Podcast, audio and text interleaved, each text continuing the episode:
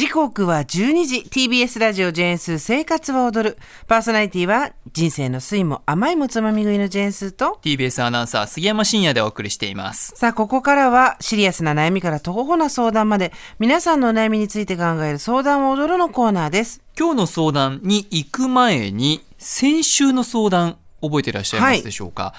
私はフリーライターとして働いているのですが、大きなレギュラーの仕事が終了した直後に妻の妊娠が分かりました。すぐに就職活動を始めましたが、出せども出せども採用してもらえず、現状から抜け出す一手を打ちたいのですが、やらない理由ばかり並べて、なかなか行動できなくて、という相談をくれた匿名希望の男性からお返事が届いたので、ご紹介したいなと思っております。はい、確かね、ウェブのえっ、ー、と、編集の業務委託をやってて、それが終わっちゃって、うん、フリーライターとしての仕事もないわけじゃないんだけど、とてもじゃないけど、あの、業務委託やってた時ほどは稼げないし、はい、まあ、子供もできるし、でも、次の一手が打てなくて、みたいな話で、私は出版社は常に書き手を探しているけど、なかなか見つからないっていう話ばっかり聞くと。ええ、だから次の一手ではなく自分の一手を何にするか。まあ一回例えば、その、やる仕事が全部落ちるっていうんだったら、日雇いの仕事とかを、えー、やってみて、その時のことを自分が書きたいと、うん、これ誰かに自分の文章で伝えたいっていう思いがムカムカムカって湧いてきたら多分自分の名前を記名した状態での記事が書きたい、文章が書きたいっていう欲望があるんだよと。だとしたらそっちに向いていくとか、なんだろう、あの、一発逆転って絶対人生で来ないので、絶対来ないので、これだけは本当に。あのー、積み重ねていくっていうことしかないんで、ただどっち方向に何を積み重ねるのかっていうことをもうちょっと真剣に向き合う機会に今したらっていうようなことを話しました。はい。ゲストの MB さんにも答えていただきましたけれども、本当ありがとう。お返事のメッセージではご紹介してまいります。はい、この度は私の相談に対して多くのアドバイスをいただき誠にありがとうございました。スーさん、杉山さん、そして MB さんのお話を聞く中で、一口にライターといっても多様な働き方があることに気づかされるとともに、自分がどういった働き方をしたかったのか、見つめ直す必要があることに気づきました。そして自分が名前を出して文章を書く仕事をしていきたいと考えていたことを思い出されました。うん、今の自分にできることはひたすら名前を出して文を書いていくこと。そう信じ毎日ノートに文章を書いていくことを決めました。うん、これノートはあの紙のノートではなくて NOTE ですから。あのインターネットサービスで自分の文章を発表したりお金を取ったりすることができるとこだね。はい。まだ未来のことは未知数ですが、それでも自分の向かいたい方向に人生が進むよう一歩ずつ前進していければと思います。重ねてにはなりますが、この度はメールを取り上げていただき、誠にありがとうございました。ありがとうございました。返事いただいて嬉しいです。ね、あの、この方以外にもですね、相談者さんからお返事って、いつも結構たくさんいただくんですけど、はい、全部紹介できなかったり、これは紹介しないでくださいっていうのがあったりするんで、うん、うんと、全部が全部言えてるわけじゃないんですけど、皆さん本当にね、答えるとありがたいね。ねこうやって返事をくださるのはね、はい、嬉しいです。ありがとうございます。ありがとうございます。それでは今日の相談に参りましょうか、はい、通算2306件目のお悩みです。ラジオネームおしあいさん。50歳の方からの相談です。スーさんと同い年とラジオネームの下に書いてありますね、はい、スーさん杉山さんこんにちは。こんにちは。地方在住のためポッドキャストで欠かさず聞いています。ありがとうございます。私の相談は自分の話泥棒気質をどうすれば直せるかです、うん私はメディカル系の接客業についていて、カウンセリング的な会話をすることも多くあります。相手に心を開いて話してもらうには、こちらも自己開示が必要だと思い、会話の中で共通点を見つけては、私も〇〇なんですよ、とか、すごいですね、私は〇〇しちゃいます、などと自分の話を挟むことがあります。それでおおむね相手も同じように自己開示してくれて、必要な情報を確認でき、業務に反映できていると思っていました。ですが、ふと自分のこれまでの会話パターンを思い出し不安に。私の会話パターンはいわゆる話泥棒です。私は幼少期から声が大きくよく通ると言われる声質で、良くも悪くもそのせいで悪目立ちするタイプでした。大人になってだいぶ経ってから自覚したのですが、話のきっかけが相手で水を向けられて話し始めたことでも、気づけば私の演説会のようになってしまうことが多々あります。会話をしていて意見を聞かれただけなのに、それに答えて持論を展開し始めると、謎の圧が発生するのか、みんな、しんとして聞き入り、会話ではなく、私の独壇場、私が演説を締めて終わってしまい、はっとして愛想笑いでごまかすといった始末。困ったことに喋っている間にはそれに気づかず、どんどん喋り続けてしまい、演説会になってしまっていたことには、喋り終わりにしか気づけないのです。このように、そんな気はないのに、相手の話を泥棒して、自分が主役になって会話が終わってしまう、話、話泥棒な気質が、そういえば学生時代からあったように思います。ただ、学生時代は周りに恵まれていたのか、みんな楽しそうに相槌を打ったり、笑いながら聞いてくれ、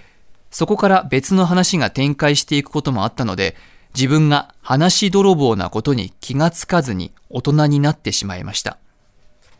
現在の職についてから周囲の人が専門職などと年齢差があるので会話のパターンが大きく違い、私が今まで体験していたような反応ではないことでやっと気づいた感じです。かっこ、しんとして聞かれ、私が閉めて終わる感じ。そんな話泥棒気質を直したいのですが、喋れば喋るほど話したいことが湧いてきて黙っていられません。すごいな。よく考えたら私は沈黙が苦手です。それもおしゃべりに拍車をかけているのかもしれません。職場の人間関係ではもう喋らずにできるだけ黙っておくことで何とか回避することに決めて、かっこ思っていることの3分の1を聞かれた時だけ話すと決めました。大人なので頑張っています。うん、問題はカウンセリング的な話の時の自己開示で同じようなことをやらかしているのではないかと心配なことです。かといって、マンツーマンの会話なのに、相槌だけで相手の話を引き出すのは難しいと感じています。喋らない以外で話泥棒を解消する方法はありますでしょうか？なるほどね。うーん。これさ、本人で気づいたからよかったよね。そうですね。で、あの、自分で、そこにこう、うわーやばいどうしようってなってるんでしょうね。うん。でも、どうにもできないっていうことがあるんでしょう。会話のプロが教える聞く技術、聞きポジのすすめって本が出たんですよ、この間。あ、これは、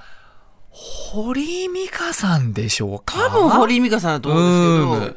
けど、これは話し下手でも主導権を握れる聞き手のポジションで全てを制すっていう。何を言ってるんだお前はって話じゃないですけど、聞き手のポジションで全てを制すってなんでそこで野望みたいになってるでも、まあ、この人確かに聞く力、あの、聞いてないんですけどね。あの、私の話は聞いてないんですけど、なんだろう、気持ちよく人に話させるのはすごく上手だと思います。ええ。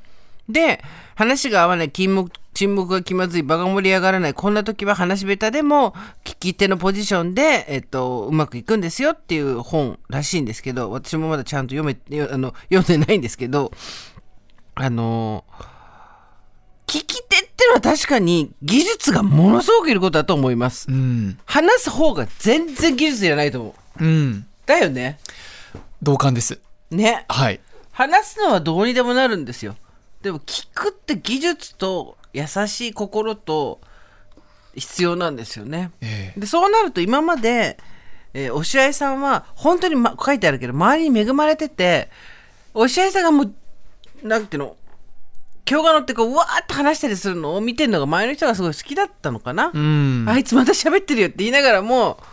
楽しく聞いて、わははそうだねって言ってくれる楽しい仲間がいたから、それはそれで素晴らしいことですよね。そうですね。財産。はい。で、ただ、仕事でカウンセリング的な時の話の自己開示って書いたんですけど、これ本当にカウンセリング的なことをメディカル系の、えっ、ー、と、接客業っていうんでやるんであれば、ちゃんとその手の本とか読んだ方がいいと思いますよ。本を読むとか自分がカウンセリングを受けるとかして、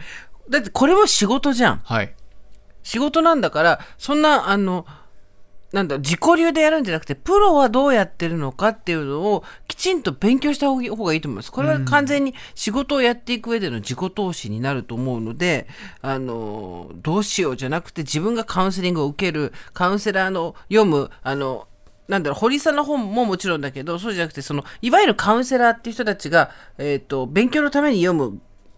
学術書とは言わないけど、ちゃんと技術を習得するための本とかもあるじゃん。ああいうのを、えー、読む、ええ、勉強するっていうのをちゃんとやった方がいいと思うんですよ。うん、まあ、だから、えで仕事に関しては職場の人間関係は、えー、3分の1だけ喋って聞かれた時だけ話すっていうのは全然いいと思います。はい、で私もよく喋り喋って気が付くと周りが全員黙ってて私の話聞いてるみたいなのは子供の頃からあって多分話す圧が強かったりだから、えーと、とお試合さんと同じだと思うんですけどだからこういう仕事が向いてるのかもしれないですよ。人の人が話を聞いてくれる仕事っていうのもびっくりするんですけどあるんですよね。だからそういう仕事にここから変えていくっていうのも一つ手だと思うしただ一個だけ気になったのは、えーと、自己開示とか、えー、共感とかいうことの定義がちょっと私と違うなと思ったんです。自己開示とかの定義うん。はい。その自己開示をしていかないと、えー、共通点を見つけて自己開示をしていかないと、えっ、と、仕事でなかなか話が進まない。えそれが業務で必要だって書いてあるじゃないですか。はいでもなかなかそれがうまくいかないっていうのを、えー、新しい人間関係の人たちとのところで気がついた。でも話したいことがたくさんある。やめらんない。沈黙も怖いっていうのが出てるんですけど、例えばですよ、杉山さんが、